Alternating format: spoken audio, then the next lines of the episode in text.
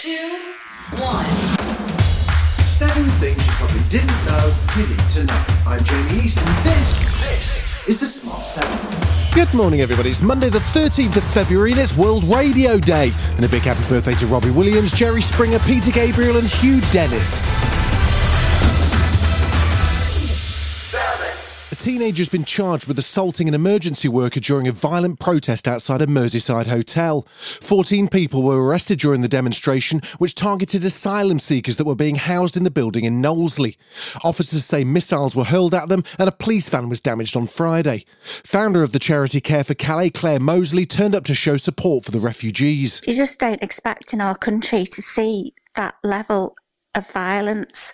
And they were obviously shouting horrible things about the asylum seekers. There was a lot of hatred. Speaking to the BBC, International Development Minister Andrew Mitchell denied claims that feelings against asylum seekers had been stirred up by government rhetoric. Violence in the way that we saw on Friday night is completely unacceptable, and uh, the government condemn it absolutely. This is an unprecedented time in terms of Britain helping people who are caught in desperate jeopardy. And, you know, I have them in my own constituency in the royal town of Sutton Coldfield, and we've been very welcoming, and that is the norm across the country, I think. Labour's Lisa Nandy reckons the incident shows just how far right groups are using social media to organise and promote violence. There are a small number of far right activists who whip up hate and hostility in this country. We all need to speak with one voice when we say that we utterly condemn them. This is not who we are. As we get closer to the one year anniversary of Russia's war in Ukraine, there's been a jump in Russian casualties, with soldiers reportedly dying in greater numbers this month than since the start of the invasion. That's according to Ukrainian data. On Sunday alone, Ukraine's general staff reported around 900 have been killed. Officials say Russia's launched a big offensive, but Polish President Andrzej Duda says Vladimir Putin has to lose. I would tell him that sooner or later it has to finish badly for him. Because I believe that the world will be united. I believe that the world will remain on the side of honesty and justice. And honesty and justice is with Ukraine. And after Vladimir Zelensky appealed for Western jets on his surprise visit to the UK last week, Ukrainian Ambassador Vadim Pristaiko says much like the previous plea for tanks, countries will need to decide collectively whether to donate them. I know that some leaders have to say these words for the sake of the unity of the of the alliance. No, just trying to, to create a compromise among all of them and come with some sort of group decision. One week on from the Turkey earthquake, authorities have started arresting contractors for alleged dodgy practices which may have made buildings more vulnerable to tremors. The number of dead in both Turkey and Syria has risen above 33,000, although there were a number of children rescued over the weekend. Conservative MP Tobias Ellwood's calling for more humanitarian corridors to be opened for aid. No individual state could ever be able to manage and respond to a, uh, an earthquake such as this. It requires the international community to work together to put pressure on it. Aid workers have reported clashes in some areas of Turkey as survivors fight over dwindling food, meaning they're struggling to help those in need. Meanwhile, the World Health Organization says the health system in Syria has been pulverized by years of instability.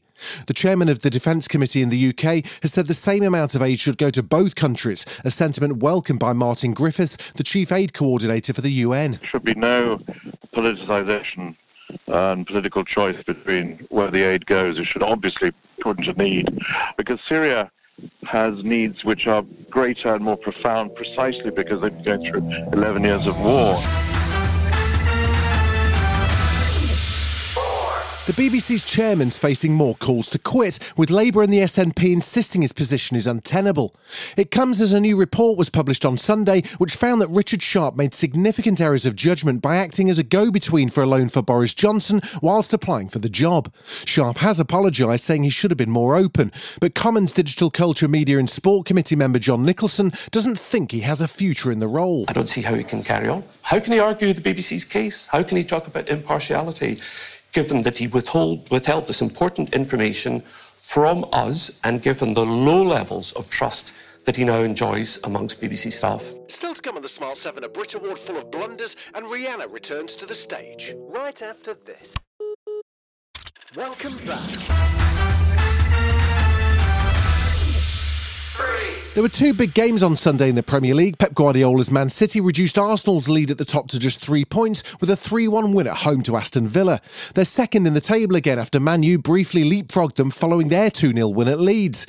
It was the second time the teams had met in just four days after Wednesday's 2 all draw at Old Trafford. United manager Erik Ten Hag's happy with his team. Once again, we show we are a squad and we are the only team in whole Europe who are playing in four leagues.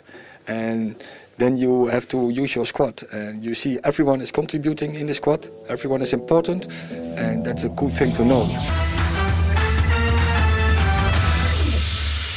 Man of the moment, Harry Styles cleaned up at the Brits, picking up four awards, including Album and Artist of the Year, on a night plagued by technical problems.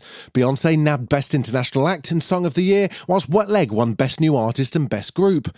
More than 3 million people tuned into the ITV show, with highlights including a risque rendition by Sam Smith of their hit single Unholy. But there were plenty of Brit Award boo boos too, like when viewers had to be shown archive footage of Adele performing at last year's ceremony. And here's a few more of our faves.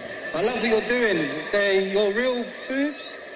These are not. No, these are Oh, not mine. sorry, I sorry. wish. Into the toilets earlier, we saw Yeah. Sugababes, Sugar Babes, and they weren't doing. coke. Go crazy. It's Sam Capaldi. the Tories. Cheers.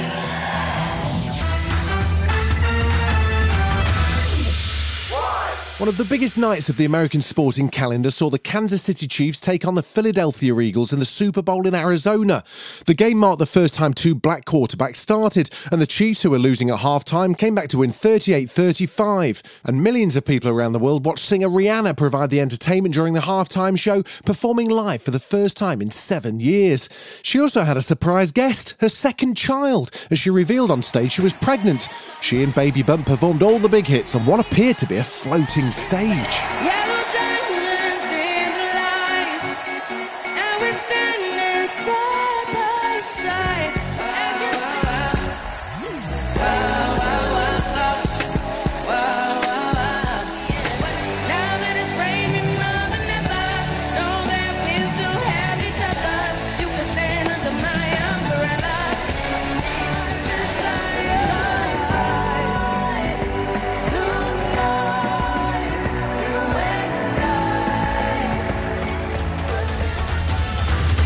This has been The Smart 7. Wherever you're listening, do us a favour and hit the follow button. We'll be back tomorrow at 7am. Have a great day.